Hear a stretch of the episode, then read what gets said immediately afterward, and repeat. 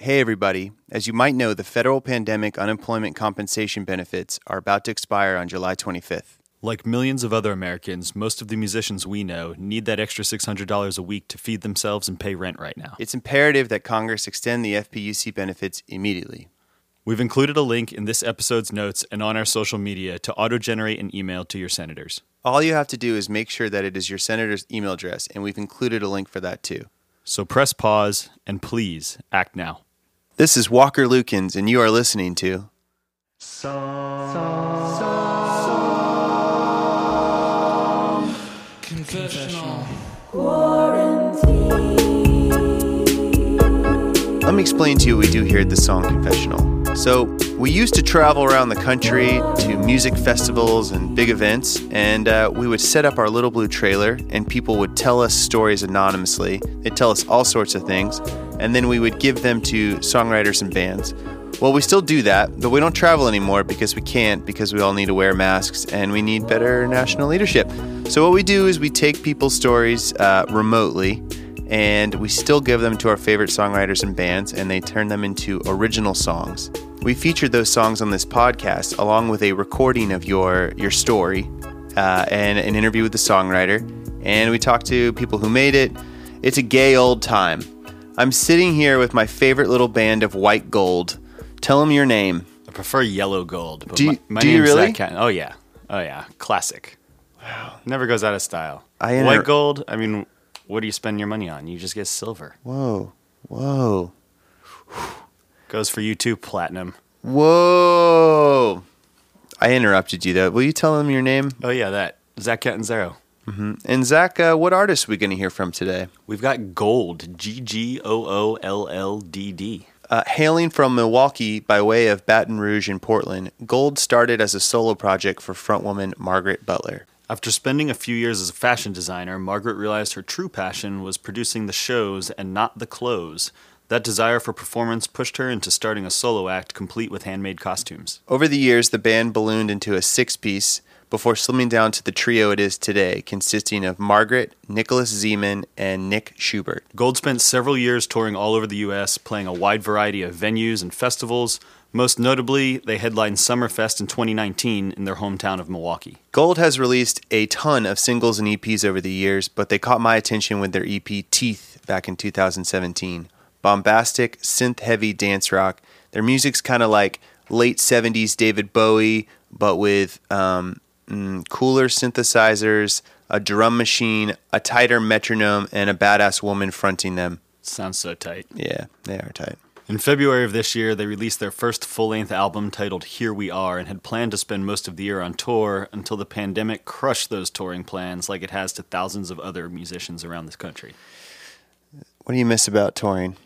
I think I mostly miss seeing that people exist and not needing an excuse for a great cocktail any day of the week. You can not need an excuse to have a cocktail at my house every day of the week, my friend. Well, I'm not allowed to come to your house anymore. Oh, yeah, good point. I miss potato chips. I miss feeling entitled to walk into any gas station in America and buy the weirdest potato chips possible. Yeah, there's a lot more guilt behind salty and sugary snacks than when you're on the road. It's just like, oh, I don't have a choice. This is all there is. Right, so. It's this or a candy bar. Yeah, God, six what am I, cups eight of coffee years old? And some chips. Yeah.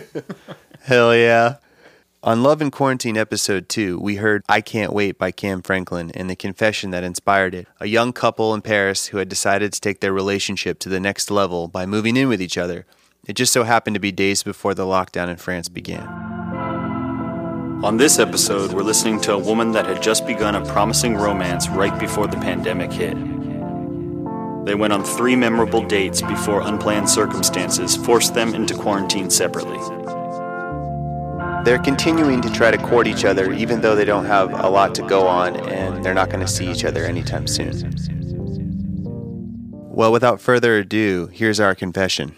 A year ago today, I was living in a tiny town in Montana called Anaconda. I knew I was going to move, and 2 years in a tiny town in rural Montana was plenty for me. So I knew I was going to move to a bigger city,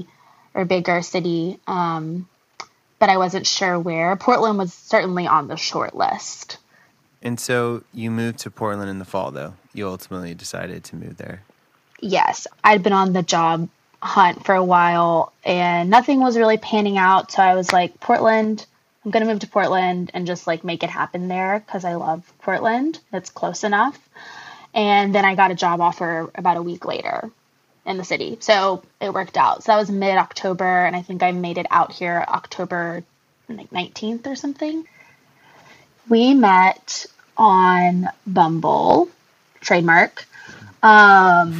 We matched early, I would say January or February, tried to set up a date. Neither of us was available, and then it kind of fizzled. I later learned that he deleted the app completely. And then I kind of had a fling with somebody for a couple weeks in February. That had ended first week of March. And then Eric, I'll say his name, and I had our first date that same week, the first week of March. And it was immediately good. It was immediately good. He was very forward and flirtatious, but I found it fun and refreshing. And we had a really lovely first date, I would say. We went to start at a dive bar and then got a fancy cocktail after. He said he was really excited to take me to the next bar, and he ended up taking me to a cocktail bar that I had been wanting to go to. Just this really cute bar that's kind of down an alley, and we had one drink there, I think, before I ended up going home with him. And we had a great first night together. I'm not super hesitant about going home with someone on the first date if I feel the energy is right, so it's not like this was out of the blue for me, but I would say it was above average. In your mind at this point, like, were you going home with him and it was like mainly a sexual thing, or were you feeling like there's this crazy strong connection and it could be more? Oh, I was definitely getting relationship energy from him. Yeah, just, well, that's just kind of the headspace that I'm in. Like, that's what I'm looking for. Mm-hmm. So,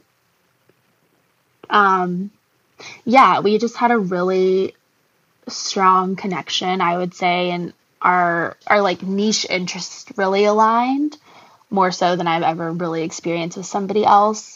That made it really fun and really easy to connect, and it just like feels really good to find someone who can like get all of your weird niche interests or jokes or whatever.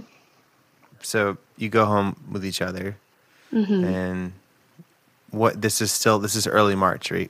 First week. This is early March. Yeah, this is I think March 6th. And you're in Oregon, so you're cognizant of coronavirus because of you're so close to Washington State. Yes, it was starting to get pretty serious in Seattle that week. So that week at work, I worked for a catering company, and we'd started to see our first cancellations. Things were starting to get a little unsettled, I would say. But, I mean, no one knew where it was going to be a week from then. I would end up being fired within the week, which was not at all on my radar on the day of this date, you know? Damn. Yeah, we're not fired, laid off, whatever. So that was our first date. And there were two more. I don't know how much detail I should go into with all of them.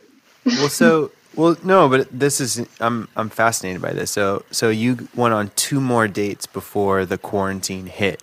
Yes. So we spent 3 nights together. I met his, like, 2 best friends on our second date.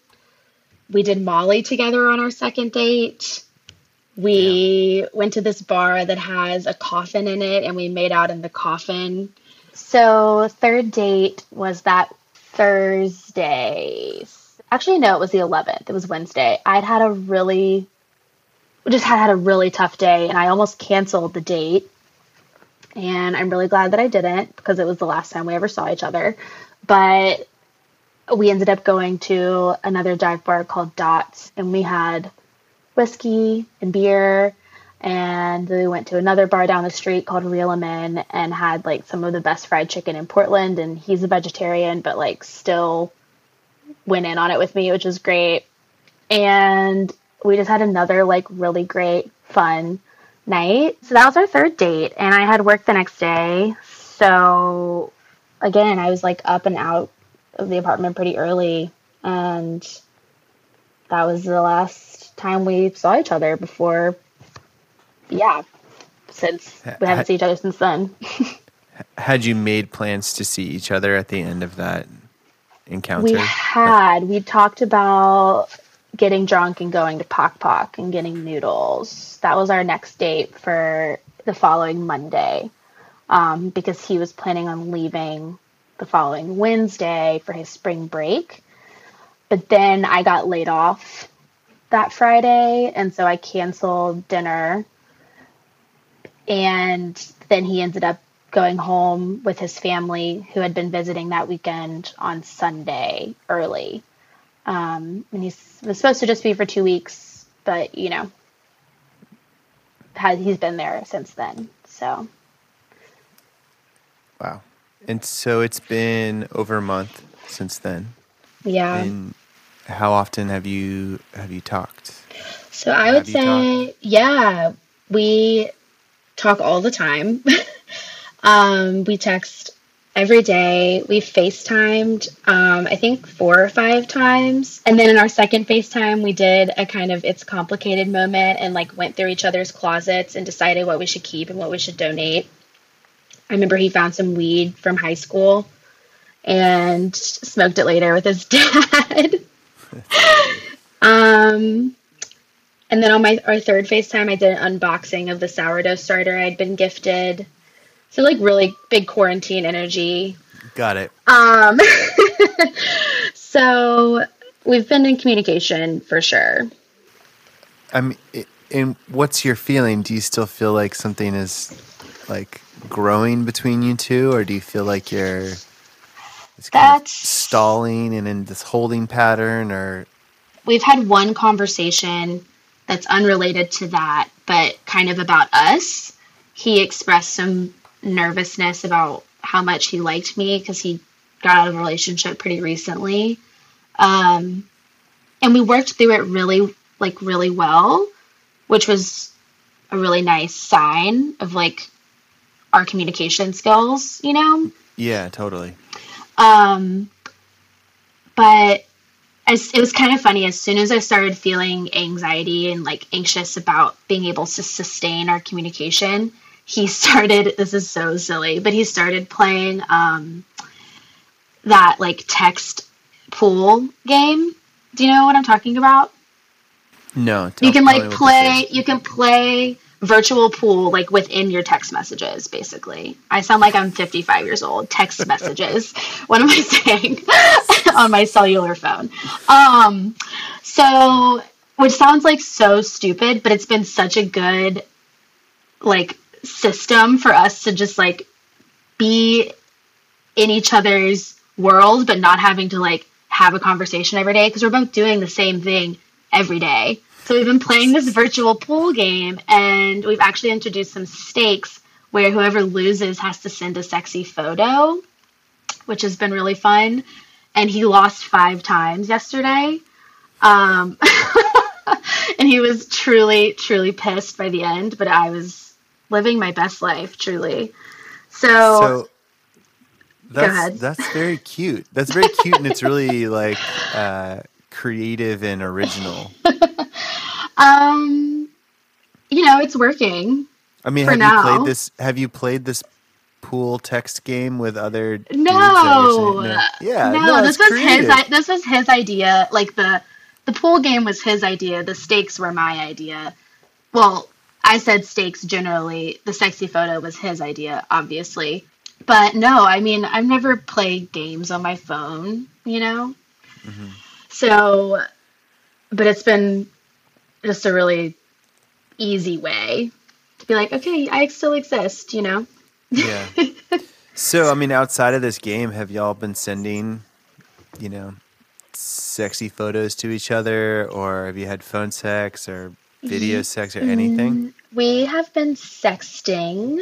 There's a lot of like sexy images that have been shared. But we've been sexting, and he's very, very good at it. And it's like kind of unnerving. Like, why is he so good at it? I mean, like, maybe it's the artistic inclination. Yeah, fair enough. Well, so do you have any idea when he's getting back? Nope. He said he was hoping, he's hoping beginning of May, but he's thinking mid-May is more realistic. So probably another month from now. Yeah.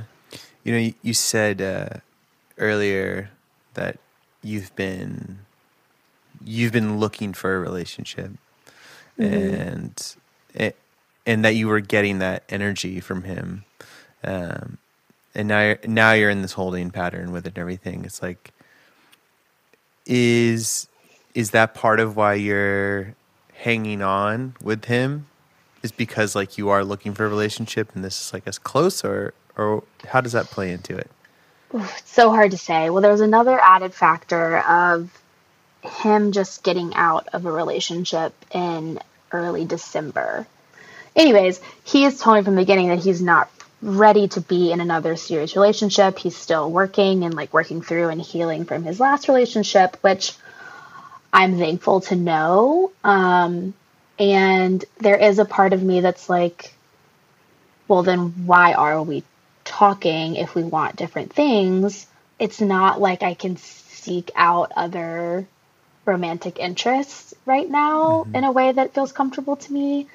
And I really enjoy his company, and I'm not stressed or anxious about, like, when I really step back and think about it, I'm not stressed or anxious about him because there's no point right now. And I do think that ultimately, like, not being emotionally available is a choice, and I've told him that. So I don't want to say I'm like holding out hope that one day he'll want to date me, because I don't feel that way, and that's like completely unrealistic. But that is kind of where we're at. I think it's just, I enjoy him and I do value our connection, and it's not something I want to waste despite all of these like external factors. Yeah. Yeah. Ay, ay, ay. Ay, ay, ay, ay, ay. I actually, fucking weird times, you know? It is weird times. It's weird times. And it's comforting. I mean, I've talked to him about all of this, and we're on the same page. Another thing that we've kind of talked about is, like, since we only had 3 dates, it's hard to know our potential as a couple. Yeah. And I said that to him, and I was like, I hope that's not hurtful to say. You know, would we have run our course, or would we still be dating? What would be happening? It's just like, there's no way to really know. And then I said, I hope that's not hurtful. And then he responded and was like, no, it's not hurtful. I kind of feel the same way. And then I was like, fuck, that kind of hurts. Like, oh, now my feelings are hurt. Production notes.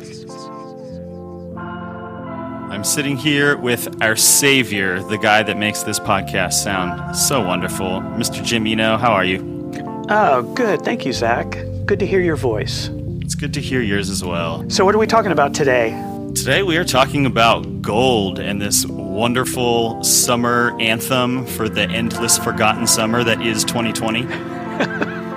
Yes, perfect summary of this track.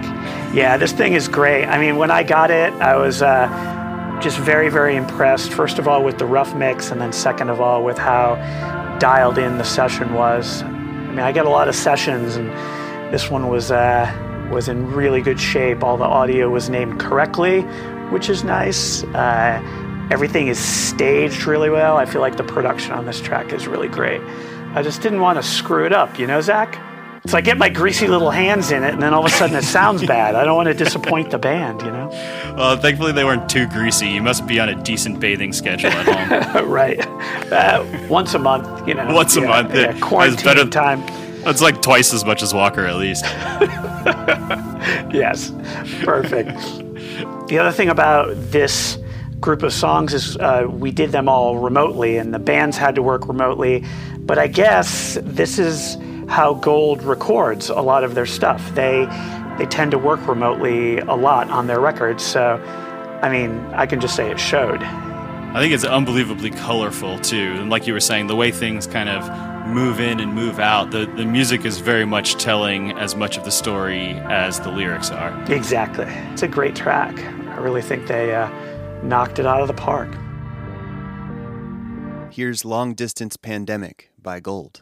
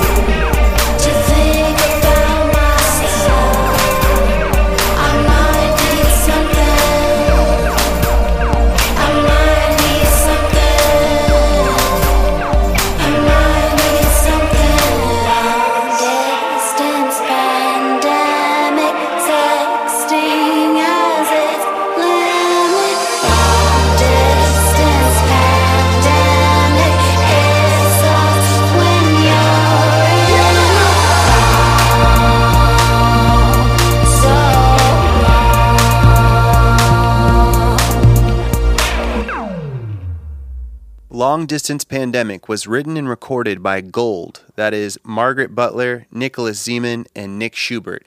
It was engineered by Gold as well from their two home studios, one in Milwaukee and one in Baton Rouge.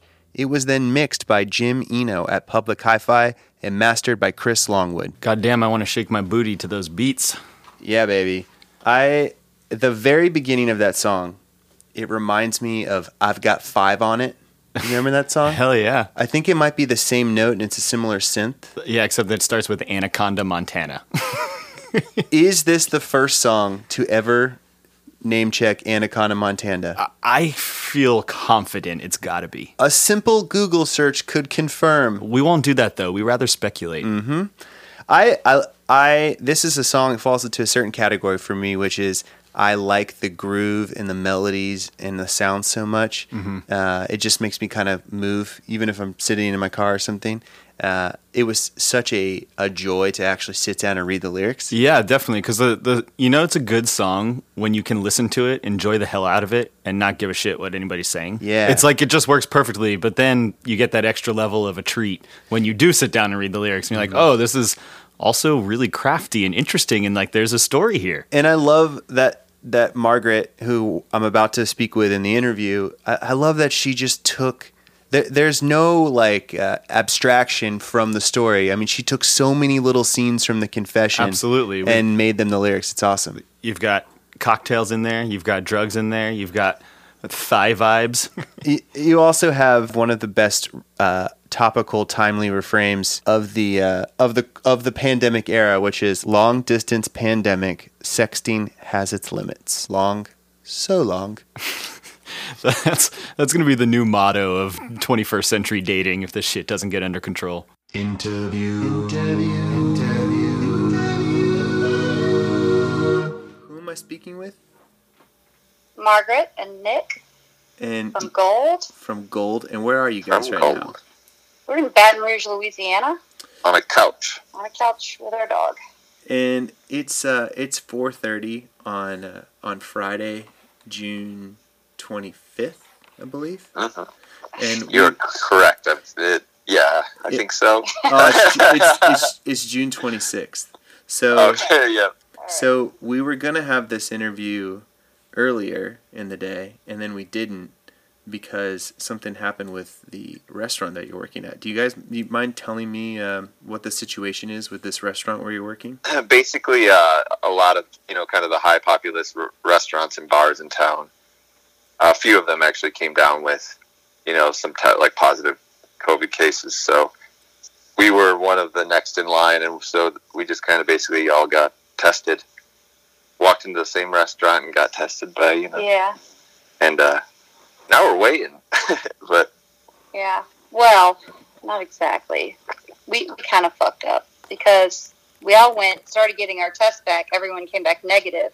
So Nick and I went to another coworker's house, had a couple of beers and chill, and then another coworker showed up, and she got her test back, and she was positive. So now we're all sitting there like, oh crap! You're right. We were in the clear, and then yeah. So now you have to be vigilant, and we just weren't. Yeah. So we felt lucky, so we went out, not to a bar or anything, just a buddy's front porch.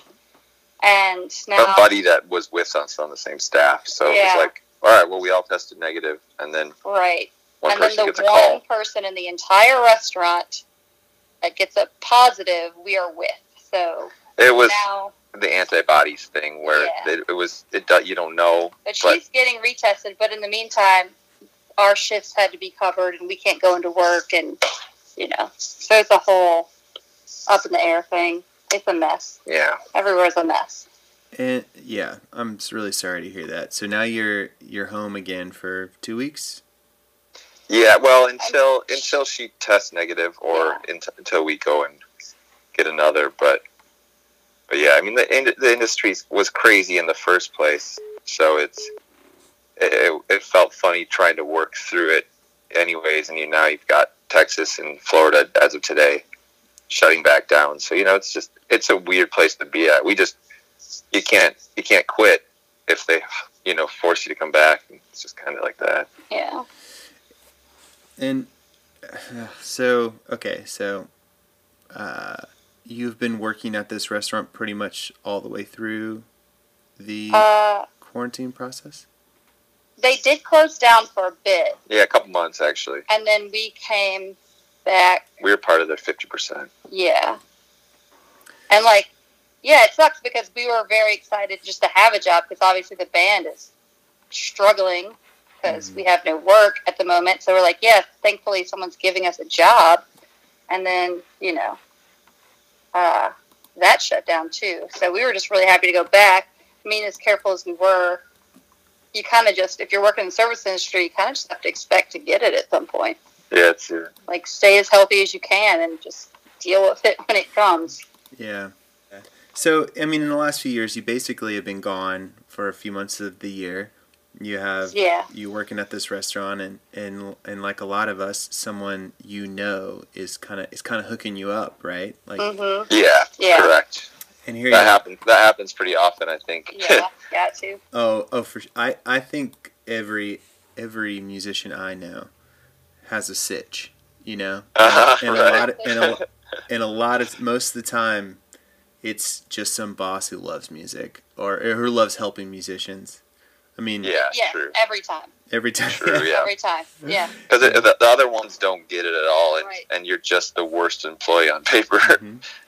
Yeah, so I'm going to need 7 weeks off and come in 2 weeks. And then I'm going to need all my shifts right when I get back. Yeah, I need so, like, screw off. I need them immediately. So what was it like in the midst of all this crap to get this confession about this young love romance? It was really nice to be able to, like, remember that you were a musician again. Because... you know, we were working a lot to try to, like, keep up, like, just because, like I said, like, it was tough on the band monetarily at that moment, especially because we had just spent so much money getting ready for that show and putting out, you know, buying, like, 500 vinyl records and whatever. So, I forgot where I was at. I had too much coffee. Yeah, just talking about getting the offer to do this quarantine song. Yeah. So we, like, kind of forgot. I remember Nick and I having a conversation about, like, I was getting kind of bummed. I'm like, what do I even do? Am I just, like, a line cook now? Like, yeah, who am I? Not that there's anything wrong with being a line cook, but I'm like, I don't know. You know, I forgot what it's like to write music. I listened to the song right away. I was like, man, this is so catchy. This is such a summer, like, it's really fun. It feels really joyous. And so I was just taking it in that way. I was like, damn, this is awesome. And Jim sent me a few of the rough mixes and was telling me what you guys were thinking. And then I could spot a few of the lyrics before. You know, I wasn't paying super close attention to them, but when you sent me the lyrics and I read them, one of the things that I love so much about this is that you picked up on so many details from the confession. Like, there's so many things that she says that you translated into lyrics, which I love. Yeah, that was easy. Well, all I did was I, like, sat down with headphones and just, like, took notes. And I was like, anything that sounded like it would be cute in a song, I just wrote it down and then I cobbled those together. Yeah. We were commenting on how, you know, it really is just a traditional, like, story of love and uncertainty and all that stuff, but when you're trying to write, I mean, I'm not speaking for Margaret because she did write all the lyrics, but when you're trying to write, you know, something that's a general feeling, well, it feels really important to the writer, the confessionalist. Yeah. And I did want her to be able to listen to it and identify with it as well. Yeah, because you can do a lot with, you can, like, go off on your own a lot, but, you know, I wanted her to, like, feel good about it. Let it be her little song, you know. Mm-hmm. I think you succeeded, like, far and away in that. Are most of your lyrics usually pretty autobiographical? Yeah, I would say so. Yeah. So was it? Did you have to identify yourself in the story in order to write it, or was it a completely different part of your brain? No, I definitely just put myself in, like, just thought about any stories in my life where I had a kind of connection with that person and just kind of went from there. Mm-hmm. Try to meld the two a little bit. Yeah. We did live in Portland for a second, too, so that helped and kind of put ourselves in that. We started with a long-distance relationship as well. Yeah. You two were in a long-distance relationship. Yeah, it's when we met.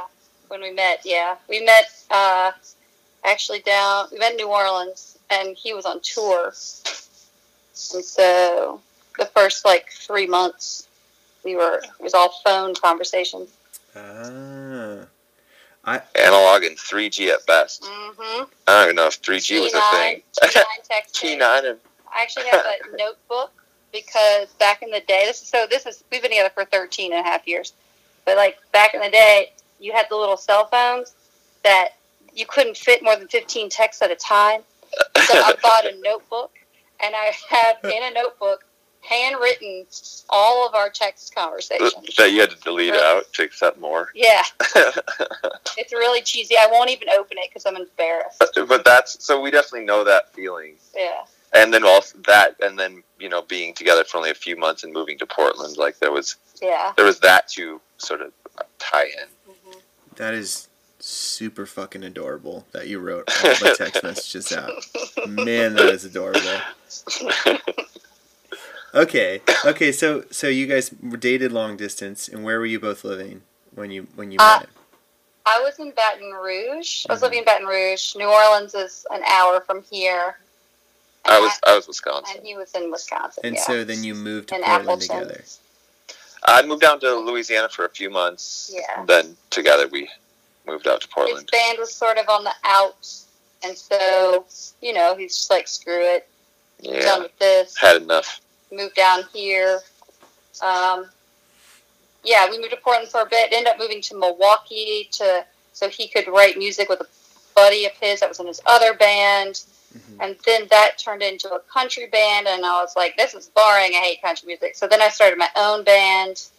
Gold. And then Nick eventually joined Gold because he also agreed that country music was boring.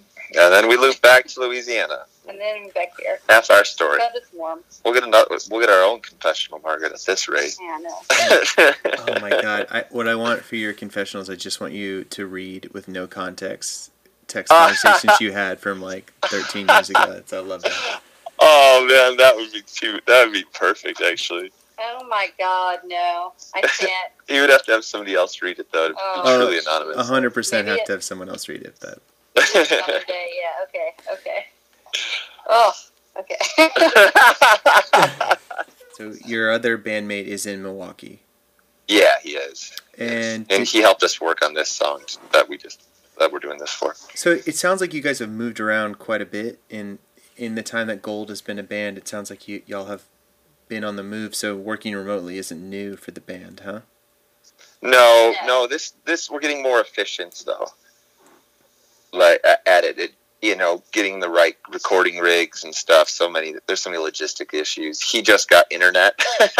So that was kind of the thing. Oh, and that was the best part. He had internet when we were doing this, and it was so nice because it'd be all right, we're going to spend 10, 15 minutes on a part, and we're going to send it to you. You're going to spend 15 minutes on it, send it back while we're working on the next part. Right. So we actually got to move through it so fast. And normally it's weeks to finish a song because he has to go find internet or go to somebody else's house. Right. Now it's just all right, here's 15 minutes is up. Try this out. See if you like it. Put something down. And we were done with the song in, 2 hours? Yeah, as far as structure and stuff like that, it's momentum is so key in writing with a three-piece. I've really enjoyed, I never expected to, but I also have really enjoyed working remotely during this. And I think part of what I've liked is what you're describing where you're working on it simultaneously at the same time. The thing I really like about it is the kind of interpersonal, it's not necessarily struggle, but you're trying to be respectful of how someone's feeling and they're trying to respect you and you want to make sure everyone's heard. Something about just being in my own little silo while I'm doing that, it's so simple. I've mainly been producing music, but I've produced all these songs and I'll send it to somebody to play drums on, right?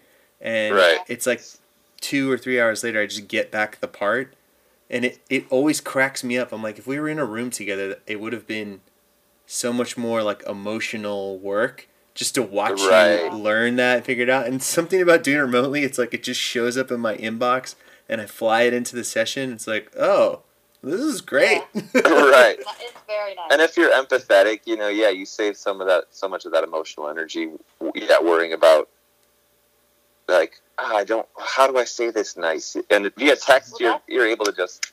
But that's kind of a big part of why we have produced it. I mean, it started out as a 6-piece and now it's a 3-piece. Granted, we've had to switch out some members, but that's why it's down as small as it is right now. A big part of it is just like me and Nick. We work so well together emotionally. Like, if we don't like something, we're like, no, that's not working. Let's do something else. You know what I mean? And like that, it's impossible to find bandmates that you can just have that attitude with. It really is tough. It's tough. But I mean, yeah, there's rarely do. By the time we listen to it a second time, asking the people, we even if we agreed with a part, we'll disagree with it by the end, and all agree together. It's like, oh yeah, that's a good idea though. Let's carry on. Yeah. Yeah. So y'all been together for 13 years, so you know something about love. Do you? What's your sense about this couple? What's your expert opinion if you had to make a prediction? I would say that from the sound of it, their communication skills could be a little bit better. But also, you know, again, like they're super young. You never know. Yeah, I would say. They have a chance of 6 to 12 months. If they can't make it past that, if they can make it that far, they'll be set. But if all their doubts keep getting in their way, as of right now, all their doubts and not conversating, it probably has 6 months. Yeah, it's funny hearing Nick talk because they clearly have what it takes if it's 13 years. Yeah, absolutely. But and through like. I mean, a weird 13 years, too, because they're touring musicians. And, I mean, that to maintain any semblance of a relationship, whether you're touring together or not, just has a whole world of challenges that normal relationships don't understand. Yeah, the thing I've been telling people throughout this pandemic is that I think me and Mackenzie are uniquely equipped to spend this much time together because we have toured with each other, and we, when whoever you tour with, whether you're dating or not, you get very good at being in the same place but not interacting with each other. Mm-hmm. So that part has been good. But back to the point, it's kind of crazy to hear him say that if you've got it figured out in 6 to 12 months, then you can make it last. If that was true, I would have lasted in like 3 other relationships at least. Also, like that divorce rate seems to disagree with you there, Nick. Yeah. But I really appreciate your optimism. It's a healthy way of looking at relationships, and I wish it was true. Yeah. Yeah. More to Margaret's point, I think that good communication is everything, and the couple seem to have some communication issues. Yeah. Well, I don't even know if it's fair. Well, can we say couple first of all? Okay. Item. Okay, Mr. Lawyer. Let's just say, for the sake of conversation, well, let's give them nicknames. I like it. This is the best part. Yeah. I mean, Anaconda, obviously. What do we want to call him? Words with Friends? Oh, wait, what was that game they would play? Pocket Pool? Yeah, which... Pocket Pool was different when I was in school. So we've got Anaconda and Pocket Pool. Do you think that they have good communication? I mean, I don't think that they've communicated enough to even judge good or bad. You know, they've never had an opportunity, and that's what kind of makes me actually sad about this story, is there was a lot of hope. It seems like their 3 dates were really interesting, fun, kind of unique dates. I mean, it wasn't your normal first 3 dates by any means. But getting cut off so quickly and then trying to actually learn about each other from a distance, it's just like... Do they even have a chance to develop the communication like that? I don't know. Maybe not. I think you're spot on. Yeah, it makes me sad. I'm sorry that it happened that way, guys. The other red flag for me was that Anaconda said she was looking for a relationship, and Pocket Pool apparently has been in a few, just got out of one. And it seems like he's a good boyfriend material, or good at being a boyfriend. So I wonder whether or not there was a little confirmation bias happening in their connection. Yeah, I mean, I understand that position, though, of, you know, being only a few months out of a relationship, and you've probably made some rules for yourself, like, oh, I'm not going to jump in for 6 months, maybe a year, and then you meet someone you like in the middle of those rules, and are you willing to change them? Yeah. Are you not willing to change them? It's a hard place to be in. While I don't agree with Nick's assessment of what it takes to have a long-lasting relationship, I do have a lot of respect for him. See, I hardly know Nick, but we've been helping each other out for years. 7 years ago, a mutual friend put us in contact via Facebook, and Nick booked me a show in Milwaukee at the bar where he worked. A few years later, I hooked him up in Austin. I have friendships like this all over the country. Any musician you know who tours has many relationships like this. We help each other out. We book each other shows. We let one another sleep on our couches. We connect each other with other random people who will let them sleep on their couches too. This is the economy that makes touring possible. Such a small fraction of the musicians you love are making a living solely from playing live. We do it because we love playing, because we love each other, and we love you. When we come home from tour, most musicians are working at least one other job, and a lot of times it's a service industry job. If they haven't been laid off yet, their hours are being seriously cut, and they're putting themselves at risk daily. If you're a fan of any independent artists, now more than ever, they need your support. Live shows on any real scale won't be back for at least a year, maybe more. Buy their merch, sign up for their Patreon, sign up for their OnlyFans, hell, just Venmo them directly. Show your gratitude for their art by lending a helping hand in a true time of need. The Song Confessional podcast is produced by me, Walker Lukens, Zach Catanzaro, Aaron Blackerby, Ryland Ketteri, Jim Eno, and Mike Lee.